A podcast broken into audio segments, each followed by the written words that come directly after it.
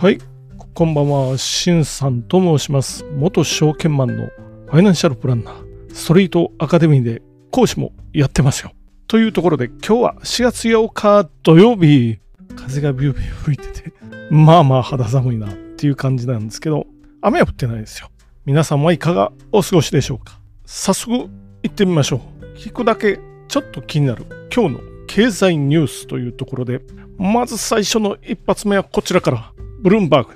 米雇用者は堅調なペースで増加。失業率低下。5月利上げの道開くというところで、ちょっと読んでみましょう。まずポイント。3月の非農業部門雇用者数は前月比23万6000人増。失業率は3.5%ですよ。労働参加率は62.6%に上昇。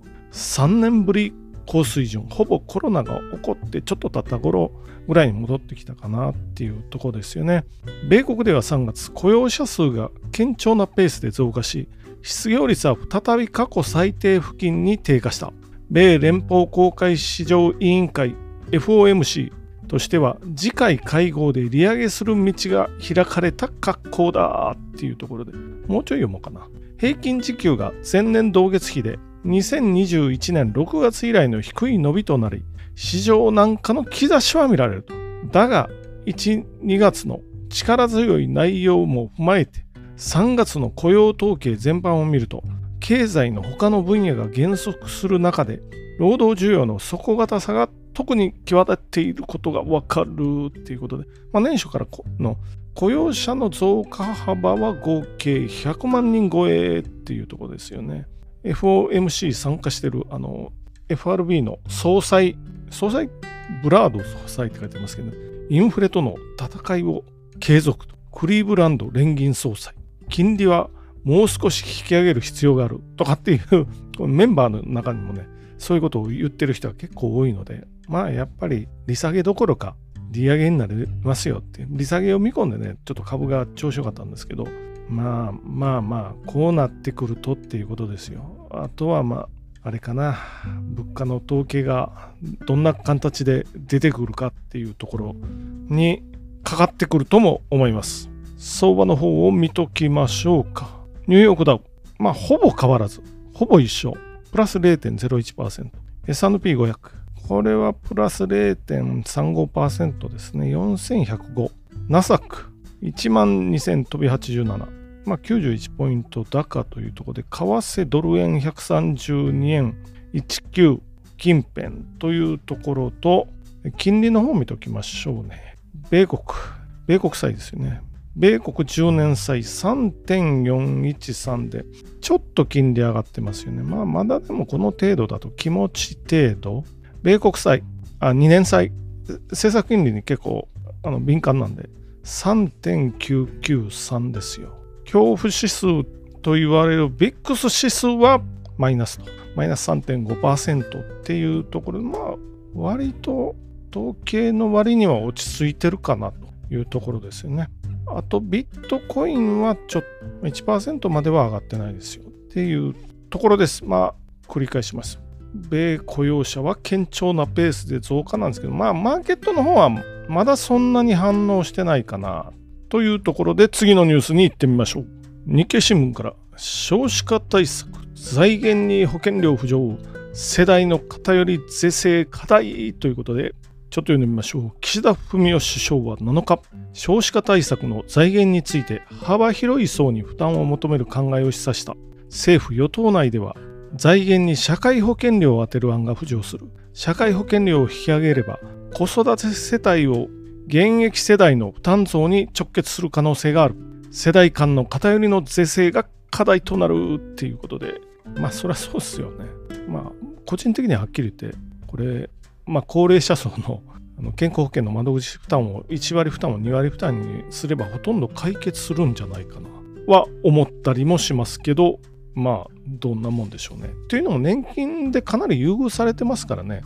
ちなみに記事の中であるのは追加の少子化対策の費用それぞれの財源で全て賄った場合の試算って載ってます。追加費用が2兆円の場合、社会保険料の場合は2万1000円負担増です。で、5兆円の場合は5万3000円増えますよっていうところですよね。で、消費税なら10%が10.9%、あるいは12.2%。5兆円の場合はね、12.2%になりますよ。これは、もう一回言いますよ。少子化対策で2兆円使う場合に社会保険料なら2万1000円増えます。これ年間ですよ。負担増は、会社員の負担増は半額、まあ企業と折半とはいえ、とはいえなんですよ、あれは。企業がまあ負担してるってわけじゃないんでね、給料で調整されてるだけの話なんで、それで半額負担のように錯覚してるんですけど、っていうことですよね。2万1000増、5兆円の場合は5万3000円増えますよと。消費税増税なら10%が10.9、まあ1%上げますよ。で5兆円ならまあほぼ2%。拠出金、企業が社員の収入の0.63%分を国に拠出する子ども・子育て拠出金なら、拠出金3.6倍の1.3%、これは会社が出しますよっていうお話。で、2.7%っていうところなんですけど、拠出金も企業が出すんじゃなくて、これは給料で調整されてますよっていうお話なんで、まあ、結局どれをとっても自分が払うかなって、これは勤労者にも、まあ、消費税以外は集中しますよね。社会保険料も健康保険と厚生年金ですよ。で拠出金は会社から払いますけど、これは間接的に従業員というか、給与所得者が払うことになるので、なので本当は、まあ広い世帯間っていうことになると、もうこうなってきたら、ご高齢の方にも負担をお願いしないといけないってなるんですけど、絶対反対しますからね。で、75歳は270万人生まれて、まだ結構ご健在の方多いと思うんで、今の少子化対策やってるのは去年生まれた子供たち80万人ですよ。270万人生まれてますからね。今の75歳前後ぐらい。で、80万人ですよ。もう数が違いますからね。民主主義となると、もう勝てないんです。なかなかね。選挙になると、自民党がこれ、2割負担とかって言い出すと、またネガティブキャンペーンを巻き起こされて、敗北すると。テレビを中心にね。まあ、テレビまたよく見るんですよね。まあ、そういう世代の人たちが。テレビで大キャンペーン貼られますから。ということで、なかなか厳しいと。まあでも岸田政権もこうなってくると結構増税政権ですよね。他に何かしてくださいよっていうふうには思ったりもします。まあ、社会保険料とかってやるとね、やっぱりあの勤労世帯、若い勤労世帯、また手取り額減って、また結婚とかね、出産が遠のくって、さらに少子化が加速するっていうようななんか笑えない事態になりそうだ。っていうのはありますよね。まあ、これはどこに転んでもいろんなとこにこう歪みが出るんで、しょうがないんですけど、100%満足する解決策なんていうのはないんですけど、まあ、ちょっといろいろ考えてみたらどうかなというところで次のニュース行ってみましょう。こちらも日経新聞から、ちょっと土曜日なんで、まあ、抜いたような記事。東進、少額で世界に分散。コスト抑え、成績底上げっていう、ちょっと投資信託初心者の方向けのような記事が日経新聞に載ってたので、これをちょっと読んでみましょうか。Z 世代が本格的に投資を始める王道と言われるのが投資信託による積み立てだ。少額で始められ、投資先の分散効果が大きく、長く続ければ大きく値下がりしにくいとされるためだ。さらに商品選びや購入の仕方に気をつけることで運用成果を底上げてきるっていうことで、まず投資家がいて、販売会社、証券会社とかネット証券とか銀行なんかが販売して、お金の流れは投資家から販売会社はただのブローカーなんで経由して、投資信託を運用する会社に行きます。その運用会社を通じて国内外の株や債券、あるいは不動産運用されてますよ。っていうことですよね。で、投資信託を大きく分けて2種類ですよ。アクティブ型とインデックス型と言われるやつですよ。インデックスっていうのは対象とする指数に連動ですよ。平均株価とか指数と言いますよ。それに連動します。まあ、大人気なのは S&P500 に投資する。これはインデックス投資の一種ですよ。投資対象は指数を構成する対象。運用コストが違いますからね。インデックス型は、さっきの S&P500 もインデックス型ですよ。比較的安いですよ。ということですね。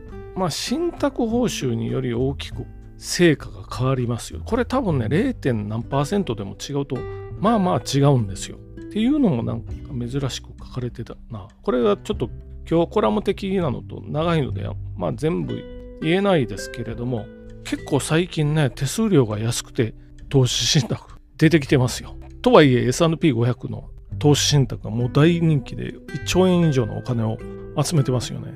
来年から新しい NISA にも変わるので、まあこれも枠が増えるっていうことで、いろいろできますよ。まあ来年からの新 NISA が、まあ楽しみなのと、まあ、一人1000万800万枠になりますからね。もう倍以上になりますよ。これは争奪戦になってくるかな。各金融機関、まあ銀行や証券、ネット証券、なんかの金融機関ですよ。これは今、もう囲い込みしたいっていう感じでね、やってくるでしょうね。いろんな施策を打ってくると思います。日経新聞にも、まあ、今読んだこのコラムみたいな非常に分かりやすい初心者向けみたいな記事も、まあ、ぼちぼち見かけるので、まあ、もしよかったらというか、日経新聞を一回読んでみることをおすすめしますと言っても日経新聞の手先ではないので僕は。っていうところです。じゃあまとめに行ってみましょう。一発目はアメリカの雇用統計。まあまあ好調ですよ。これ利下げの方向に話してましたけど、やっぱ金利上げようかなみたいな話になってきてます。そうなるとまた円安、株安っていう流れになるかもしれないですよね。で、二つ目は少子化対策を社会保険料で賄おうかな。あ少子化対策の費用ね。2兆円になるのか3兆円になるのかはたまた5兆円になるのかまだわからないんですけど社会保険料になると主に給与所得者が払うことになりますよ。結局少子化対策をやってもらわない人たちが自分たちで払うっていうちょっとわけのわからない構図になるかもしれないですよ。岸田政権は増税政権ですよっていうところですね。で、3つ目は、まあ、投資信託のもう初歩の初歩的な記事が載ってて、ちょっと面白かったので、あ、少額で世界に投資できますよと。日本でもいいですよ。でも世界でもいいですよ。というところで、今日もご清聴ありがとうございました。また明日失礼します。